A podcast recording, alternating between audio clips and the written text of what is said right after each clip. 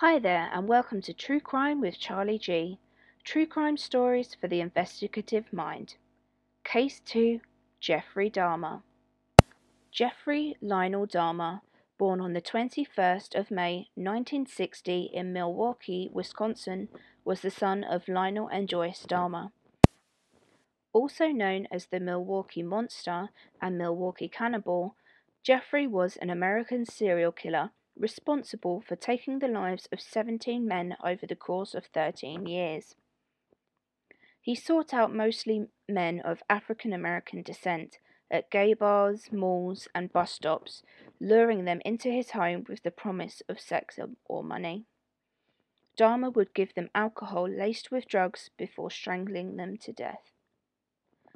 As a child, he was described as energetic and happy until the age of four, after having a surgery to resolve a double hernia, he began to change.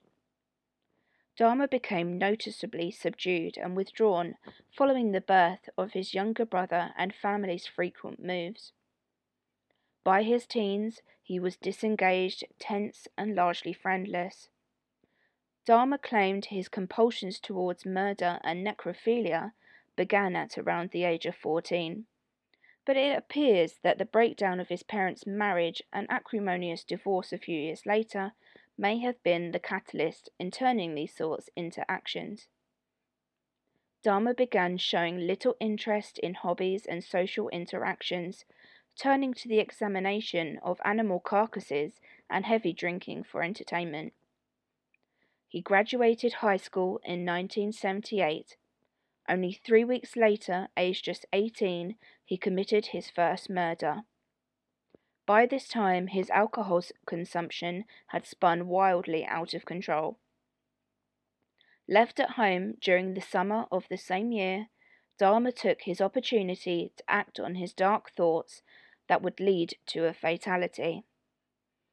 His first murder took place in the township of Bath in Ohio in 1978.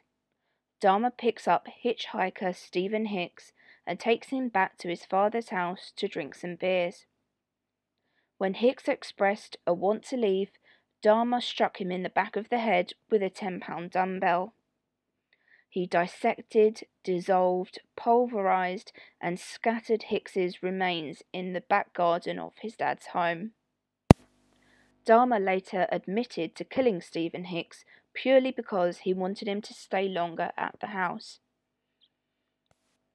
Due to his drinking, he dropped out of Ohio State University after just one quarter term. Recently remarried, his father insisted on his joining the army. Shortly after, he was posted to Germany. Due to his continued drinking problem, However, he was discharged from the armed forces in early 1981. Although German authorities would investigate possible connections with Dahmer and murders that had taken place nearby at the time, it is believed that he took no further victims during his posting there. Following his discharge, he returned to Ohio. Later that year, after an arrest for disorderly conduct, his father once again sent him away. This time he was sent to live with his grandmother in Wisconsin. By 1985, Dahmer was frequenting gay bathhouses where he would drug men, then rape them whilst they were unconscious. He was arrested twice for an indecent exposure in 1982 and 1986, but only ever faced probation as punishment for his actions. Dahmer claimed his second fatal victim in September of 1987. Stephen Tuomi was picked up at a bar and taken back to Dahmer's hotel room. It is reported that Dahmer woke up the next morning to find Tuomi's beaten and deceased body in the room. He claimed that he had no memory of the crime later, suggesting it had occurred during a blacked out impulse. His killing continued with two victims in 1988, one in 1989, and a further four in 1990. Dahmer continued to torture men from bars and solicited the service of prostitutes of whom he then drugged, raped, and strangled. By this time, he began to carry out disturbing acts on his victims' corpses.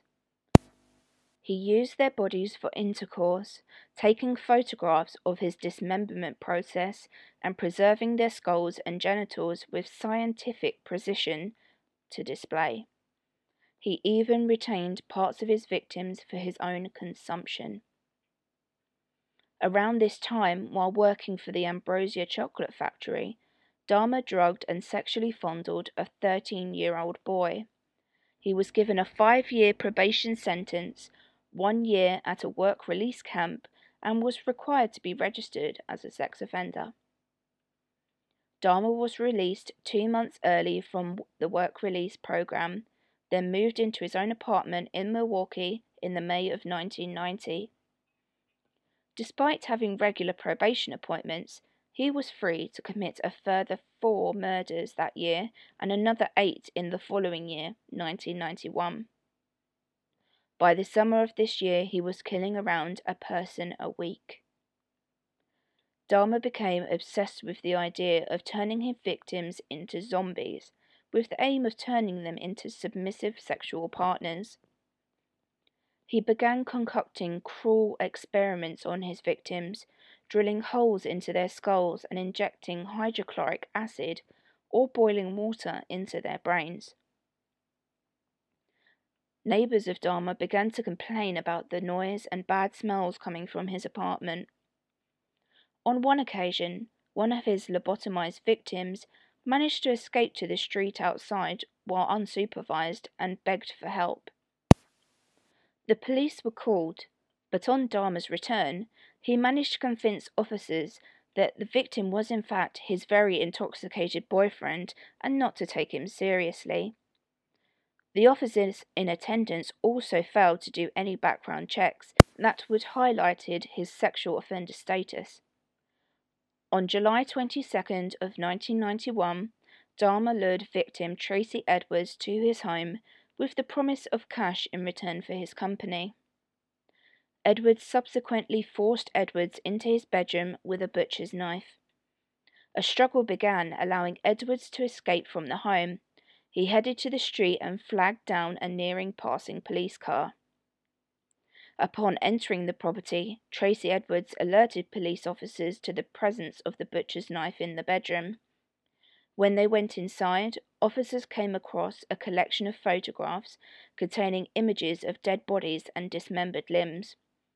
This finding allowed the authorities to finally make an arrest.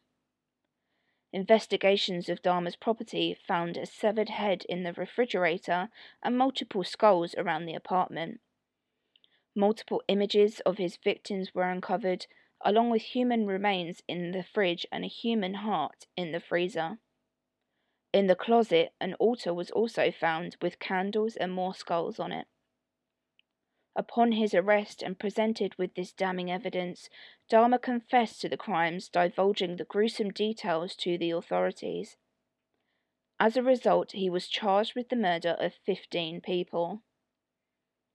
Dahmer's trial began on the 30th of January 1992, where he pled insanity as his defense due to the shocking nature of his disturbing and uncontrollable urges. After two weeks of trial, the court declared him sane. He was then found guilty of 15 counts of murder. He was then sentenced to 15 life terms, totaling 957 years in prison. He would never see the light of day again.